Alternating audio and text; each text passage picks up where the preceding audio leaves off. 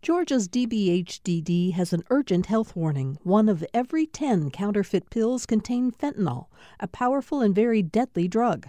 Pills from friends or dealers are unsafe, and 1 pill can cause an overdose. More info at opioidresponse.info. From Georgia Public Broadcasting, this is On Second Thought. I'm Virginia Prescott. With recipes for broiled squirrel, baked possum, and myriad uses for Cool Whip, Ernest Matthew Mickler's White Trash Cooking was released in 1986 to mixed reviews. Was it a sociological study, a campy gimmick, or just another elitist dig at poor Southerners? Michael Adno's profile of the writer and photographer known as Ernie Mickler portrays a man who took pride in his disappearing Southern heritage and in the food served by his Florida relatives and neighbors, the very people he felt rejected by as a gay man. Michael is on the line from Florida to talk about the complex, talented man he discovered while writing this year's James Beard Award-winning profile, The Short and Brilliant Life of Ernest Matthew Mickler, and it was published by The Bitter Southerner. Hello, Michael. Hey, Virginia. How are you? I'm doing very well. How are you? Well, thank you for joining us from Florida, where Ernie Mickler grew up, but it was a different Florida then. Where and what was the Florida of Ernie Mickler's youth? Well, he grew up in a place called Palm Valley, which is just south of Jacksonville Beach. It's kind of sandwiched between what is the Intracoastal Waterway and the Atlantic. And when he grew up there, it was, as he described it, just a, palm cabbage swamp, which it really was. Today, it's kind of hemmed in by a number of preserves, but otherwise, if you were to drive through it, I don't think you'd recognize it because it would just be golf courses and cookie-cutter neighborhoods. They call it Ponte Vedra Beach now. Well, he's a man of many talents. He played country music with Helen Petey Pickett, got an MFA at a predominantly women's college in California. What kinds of impressions did you get of him from the people who knew him growing up? I think the one thing that always stuck with me is, Petey Pickett, who was one of his best friends and grew up with him there in Palm Valley, she always told me that Ernie didn't wait until Friday to have a good time. So, whether you were with him on Tuesday afternoon or on Saturday night, he was just always getting into something, and, he was just the life of the party.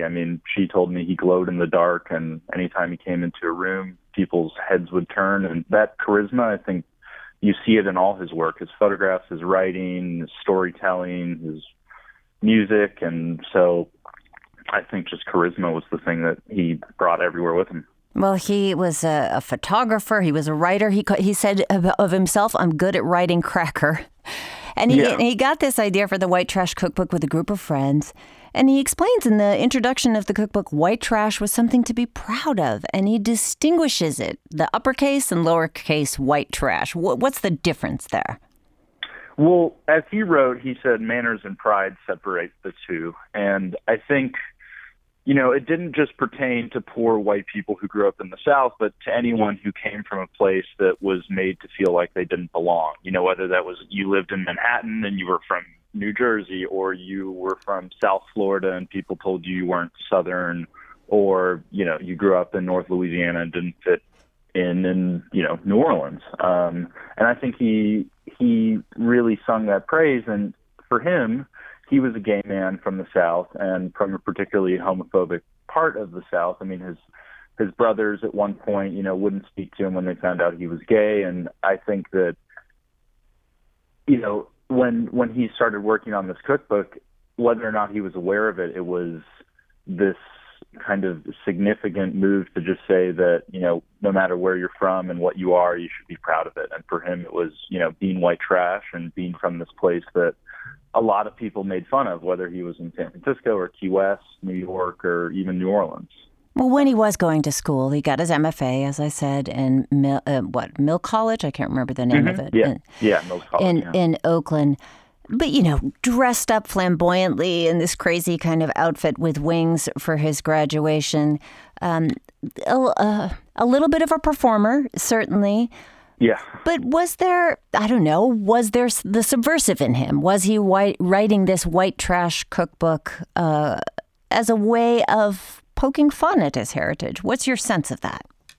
I think so. I think you see, he did an interview with a close friend of his just a month before he died, which was in 1988. And, you know, they talk a lot about these tropes of the South, and of pride and heritage and all these things. And the person he did the interview with was from a similar area, and you know, they poked fun at a lot of it. And I think that if you look at White Trash Cooking as a serious, you know, kind of document or sociological or folklore, you know, just an anthology, I think what you see is that humor is this really, really compelling way to disarm a reader and make them think more seriously about something that if you were to do it in an academic way, I mean, you would never be able to get them to sit down at the table. So I think that anyone comes to this book and, you know, a smile stretches across their face and they can consider some of the things in there that they otherwise wouldn't, because, you know, before the book was published, I mean, people were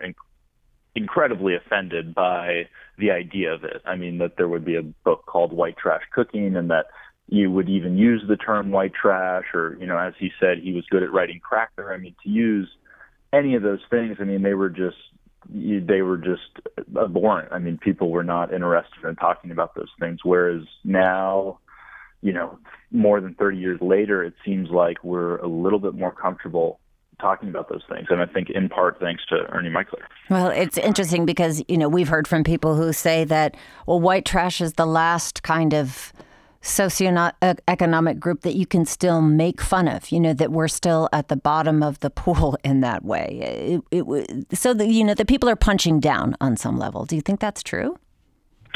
Yeah. I mean, I think that white trash in itself, when it's used in a derogatory term, is not just offensive because it's this epithet, but I think it's offensive because of what it, like, I want to say tacitly implies, but it explicitly implies that, like, you know, if you're not white, then you are what follows that word. And so I think it's a little strange when we talk about it today, because I'm not sure what people mean when they mean white trash. I think they mean rednecks, poor people, people from the South, maybe more generally, people who are uneducated. And I think that we're seeing, you know, a little bit, I wouldn't call it a pushback, but there's this kind of, you know, this political atmosphere, and I think that a lot of people think of the other as maybe white trash, or people who elected someone they didn't agree with, and they see that as white trash. And I think it's just easy to generalize and see this whole group of people that you don't otherwise know as just simply white trash. I mean, it's just a really easy way to diminish them.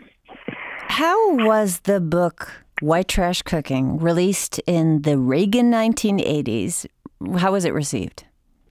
Well, you know, when Ernie was trying to sell the book, I mean, you know, publishers wouldn't touch it. The New Yorker, after it was published, they rejected an advertisement for it. They sent the money back. They said it would offend their readers. Yes, yes. And otherwise, I mean, it was deemed one of the most interesting cookbooks of the spring 1986 cookbook season. Harper Lee loved the book. There were, I mean, glowing commendations from tons of people. And today, when you ask, I mean, if you ask William Eggleston's son, Winston, the book is in the house. If you ask, you know, famous Southerners, if you ask people in New York City, culinary greats, great writers, you know, they know this book, and editors and very, you know, famous people know this book. I mean, it's made its way around. And I think that stands testament to how endearing and important the book was. And I mean, it hasn't lost its, I think, importance or its significance. It seems to really almost stand up just as much as it did today as it did, like you said, under Reagan in 1986, but it had mixed reviews. I mean, some people loved it, and of course, some people absolutely hated it. But it also spanned the North to the South, the rich to the poor, and it was a really interesting cross section of the South. So let's hear this. We spoke to John T. Edge about this book previously on Second Thought. Here he is referring to Harper Lee's quote about white trash cooking. I've never seen a sociological document of such beauty. We've long needed something other than the ballot box to remind us of their presence, meaning white trash folk. White trash cooking is a beautiful testament to a stubborn people of proud and poignant heritage. I'm speaking with the writer, photographer, and now James Beard Award winner, Michael Adno. And we're talking about Ernest Matthew Mickler's White Trash Cooking.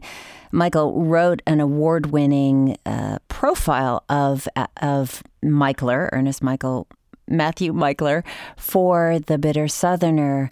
So let's talk about that a little bit. You mentioned William Eggleston, and for people who may not know him, he was a photographer who really sort of picked up the work of documenting the South. You also compare Mickler to Zora Neale Hurston, who was doing an anthropological study of the South and really picked up and documented a lot of the vernacular.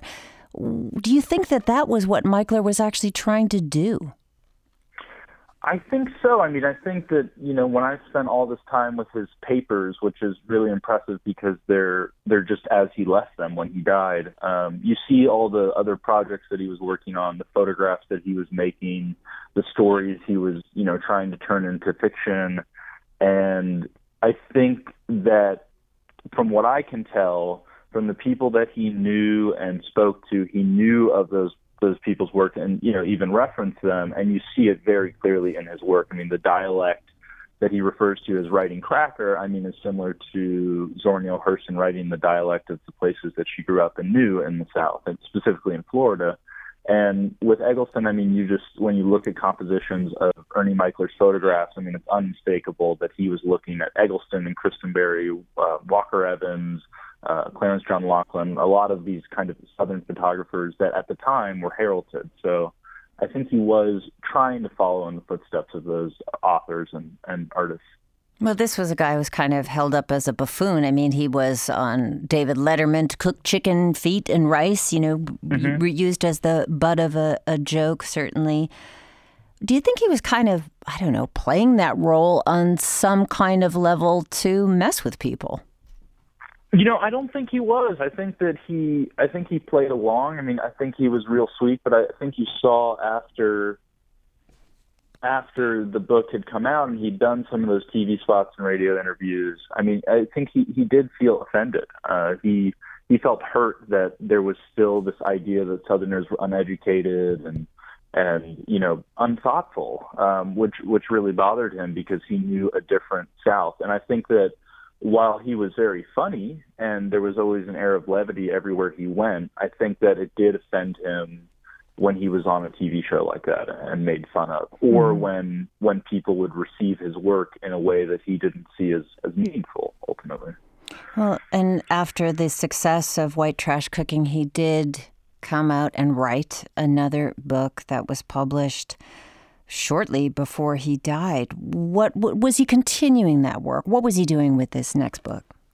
I think the next book was more specific. I mean, it was this collection of recipes that pertained really just to where he was from. And where he's from is right at the north end of St. John's County, which is this really interesting study in contrast to Florida, because each mile that you drive, the area changes very much. And in it, what he did is he, instead of separating the book between meats and vegetables or desserts, they were tied to different events that he grew up with, which, for example, could be baptisms or, you know, when they would clean a hog, or funerals, wakes, quilting parties. And then each section, he wrote kind of a short story that would give you the atmosphere of the section. And in that, you start to see where he was headed with his fiction writing, and these characters that he painted, which, when you study his life, you see that these are characters that he knew, I mean, based upon his mother or close friends or conversations that he overheard, the same way that many other writers have. But this book, I just felt, was more mature. I mean, it seemed like it was more aware of itself. There were more photographs in it. It just really, you know, it had more of a sense of how you could use that model of an anthology to communicate something. And it was published the day that it hit bookshelves, he died. So as soon as people were able to pick it up, he had died. But he did see advanced copies of it, and he did sign them. When he was still in the hospital, he signed a copy for one of his closest friends, Calvin Yeomans, and he signed it, because Ernie Mickler did die of AIDS, and just before he died, he wrote to Calvin Yeomans, "We'll figure it out someday." Yeah. So this is a man who, like many gay men in the 70s, 80s, and before that, left his hometown in Florida. And people have left hometowns all over the United States, many, many, many in the South. You say that he is a portal to the South. His work is. Is there any revelation there of who he was as a gay man in the South?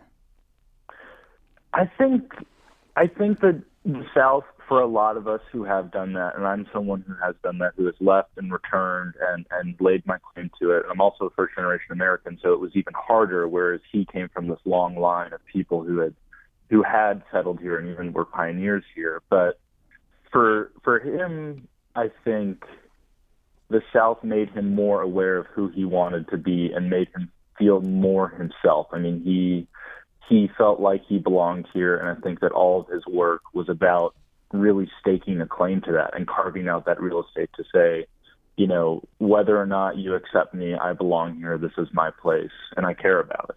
Mm-hmm. And living in San Francisco and in New Orleans and visiting Fire Island and London and Mexico and all the places, including Key West, you know, I think after a while he wanted to be home in the landscape that he knew, and as he said, you know, it was gentle on his head is the way that he put it.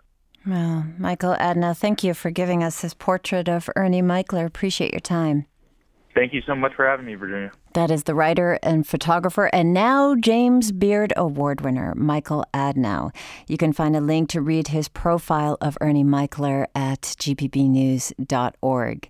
Some feedback on last week. We spoke with Macon and Atlanta leaders in response to the claim that the United States is full. On Facebook, David Cartwright said, "If we were full, I wouldn't have got out of a MARTA train at Peachtree Center around 1 p.m. on Easter Sunday to find the actual Peachtree Center empty.